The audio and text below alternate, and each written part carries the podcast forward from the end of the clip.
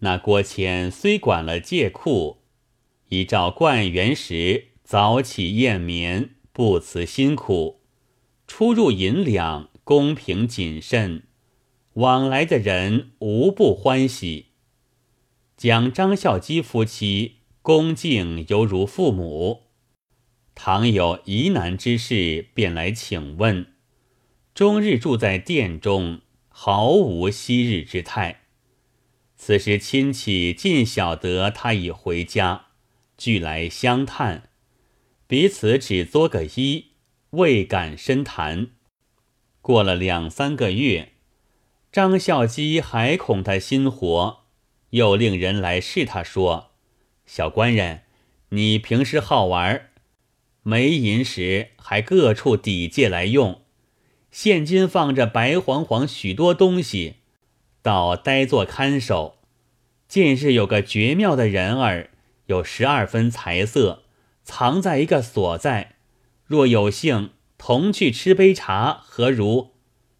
郭谦听罢，大喝道：“你这鸟人！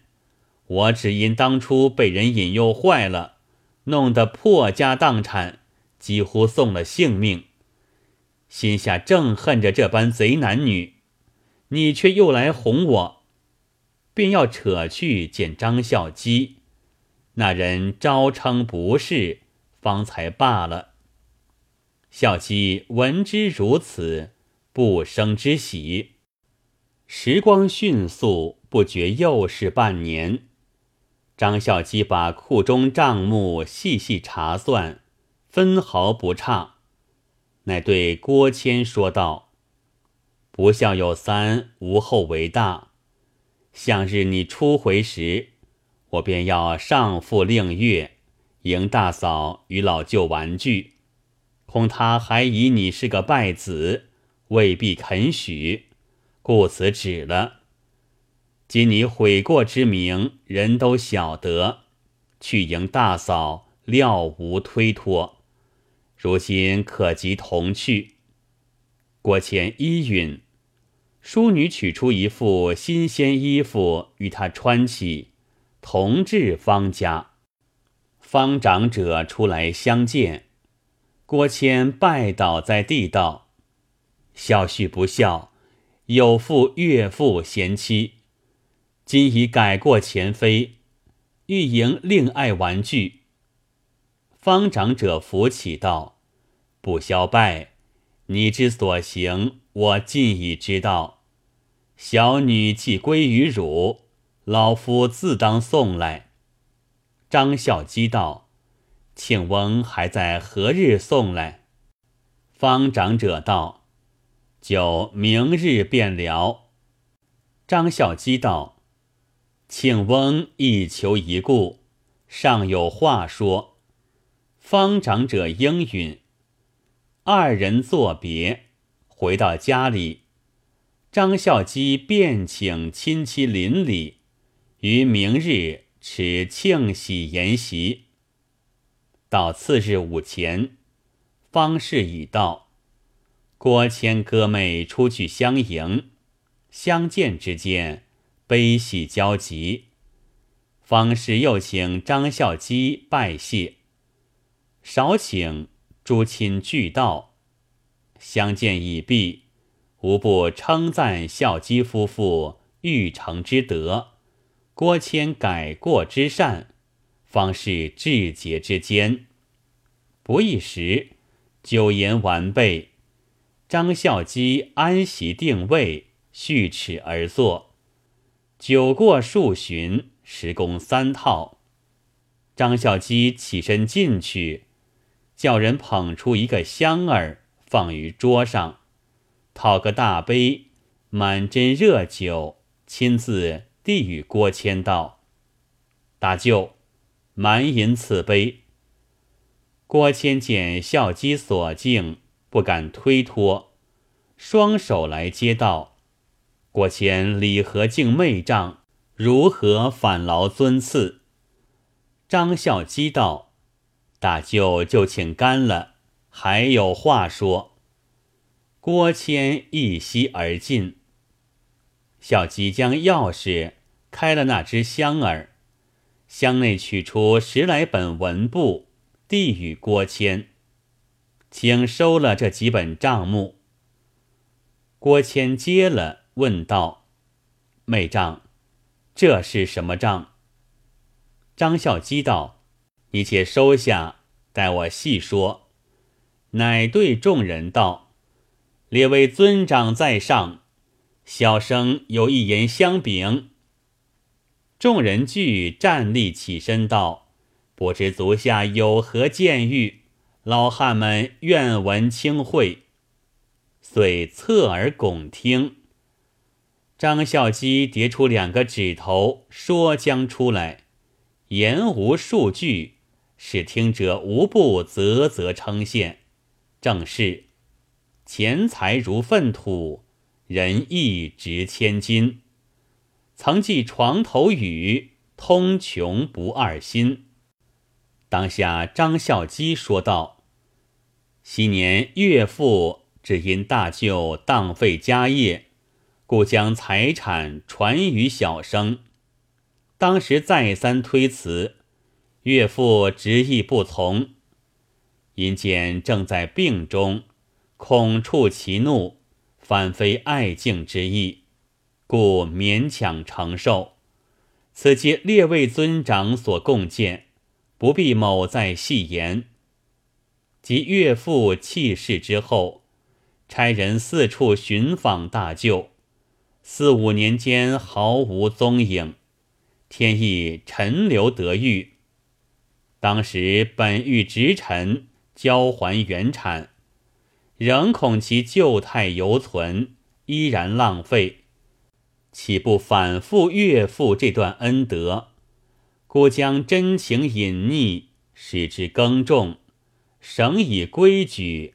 劳其筋骨，苦其心志，兼以良言劝喻，隐语讽刺，记其悔过自新。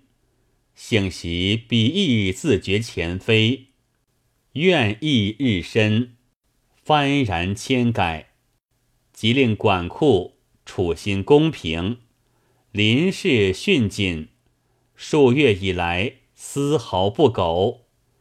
某有恐其心未坚，即便叫人试诱，心如铁石，片语难投，竟为至诚君子矣。故特请列位尊长到此，将昔日岳父所受财产，并历年收积米谷布帛银钱，分毫不敢妄用，一一开载账上。今日交还老舅，明早同令妹即班归寒舍矣。又在妾中取出一纸文书，也奉与郭谦道：“这符纸乃昔年岳父遗嘱，一发奉还。是来这杯酒，乃劝大舅，自今以后兢兢业业，克俭克勤。”以赴岳父全台之望，勿得一盈至满，有生别念，戒之戒之。众人到此，方知昔年张孝基苦辞不受，乃是真情，称叹不已。郭谦见说，哭拜于地道：“不孝背逆天道，流落他乡。”自愤横死街渠，永无归期。此产岂为我有？幸逢妹丈救回故里，朝夕训诲，激励成人，全我父子，完我夫妇，言我宗嗣。正所谓，生我者父母，成我者妹丈。此恩此德，高天厚地。杀身难报，即使执鞭随邓，亦为过分。岂敢负有他望？况不孝，一生违逆父命，罪恶深重，无门可赎。今此产乃先人主张受君，如归不孝，却不幼逆复志，增益我罪。张孝基扶起道：“大舅诧异，岳父一世辛苦，实欲传之子孙世守，不意大舅飘零于外，又无他子可成，付之于我，此乃万不得已，岂是他之本念？今大舅已改前愆，守其成业。”正是继父之志，岳父在天，亦必长扬长啸。怎么反增你罪？郭谦又将言语推辞，两下你让我却各不肯收受，连众人都没主意。方长者开言对张孝基道：“承姑丈高义。”小婿义不容辞，但全归之，其心何安？以老夫愚见，各受其半，恕不过情。众人齐道：“长者之言甚是。昔日老汉们亦有此意，只是太公不允，所以止了。不想今日原从这招。”可见老成之见大略相同。张孝基道：“庆翁，子承父业乃是正理，有甚不安？若各分其半，即如不还一般了，这怎使得？”方长者又道：“既不愿分，不若同居于此，协力经营。”待后分之子孙何如？张孝基道：“韩家自有壁炉薄产，子孙岂可占郭氏之物？”众人见执意不肯，俱劝郭谦受领。郭谦却又不肯，跑进里边，见妹子正与方氏饮酒。郭谦上前哭诉其事。叫妹子劝张孝基受其半，哪知淑女说话与丈夫一般。郭谦夫妇跪拜哀求，只是不允。郭谦推脱不去，再拜而受。众人齐赞道：“张君高义，千古所无。”唐人罗隐先生有赞云。能生之不能复之，能复之不能教之。死而生之，贫而富之，小人而君子之。呜呼！孝基，真可为百世之师。当日只饮至晚而散。到次日，张孝基叫浑家收拾回家。郭谦苦留道。每仗财产既已不受，且同居于此，相聚几时？何忍拒别？张孝基道：“我家去此不远，朝暮便见，与居此何异？”郭谦料留不住，乃道：“既如此，容明日至一酌，与妹丈为见，后日去何如？”孝基许之。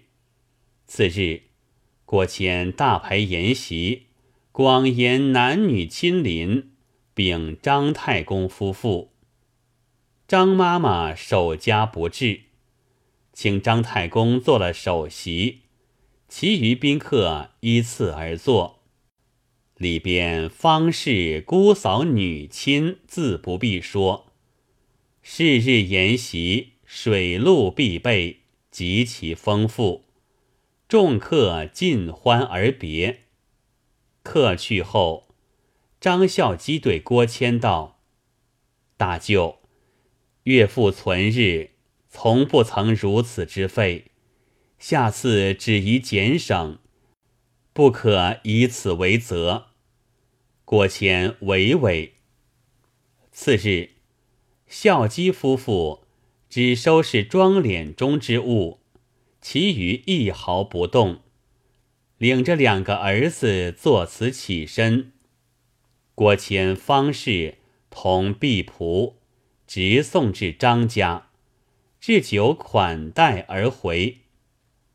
自此之后，郭谦操守玉立，遂为乡驴善士。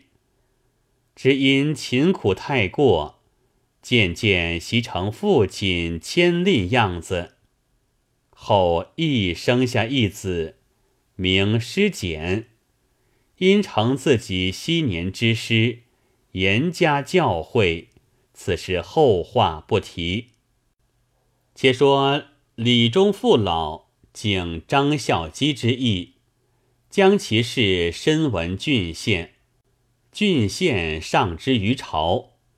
其实正是曹丕篡汉，欲收人望，遂下书征聘。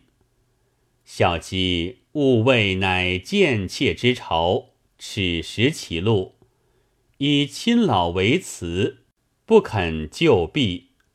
好父母百年后，哀悔鼓励，丧葬合礼，其名玉柱。周显具举孝廉，凡五诏，俱以疾辞。有人问其缘故。孝基笑而不答，隐于田里躬耕乐道，教育二子，长子名季，次子名少，皆仁孝有学性。李忠贤愿与之婚，孝基则有士德者配之。孝基年五十外，忽梦上帝应召。夫妇遂双双得吉，二子日夜侍奉汤药，衣不解带。郭谦闻之，率其子郭师简同来，亦如二子一般侍奉。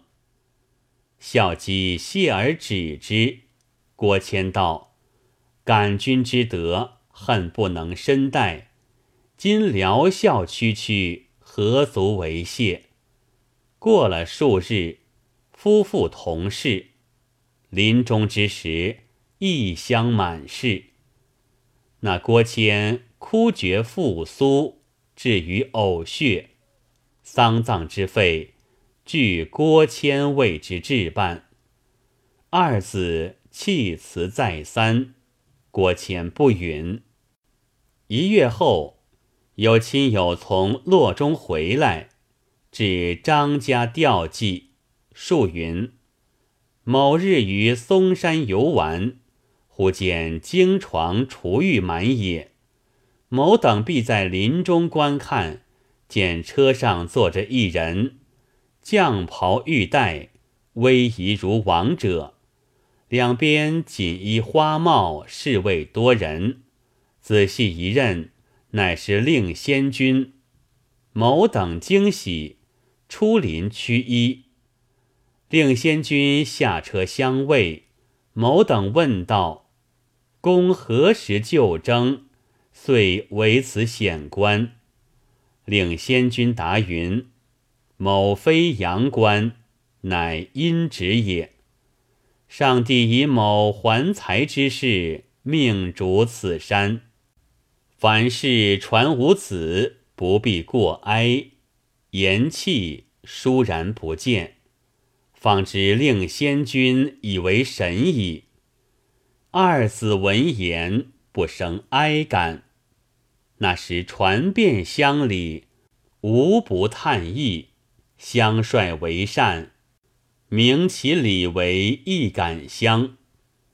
晋武帝时，周郡举二子孝廉，俱为显官。郭谦年至八旬外而终，两家子孙繁盛，是为殷期云。还财阴德庆流长，千古名传亦感香。多少敬才疏骨肉，应知无面向嵩山。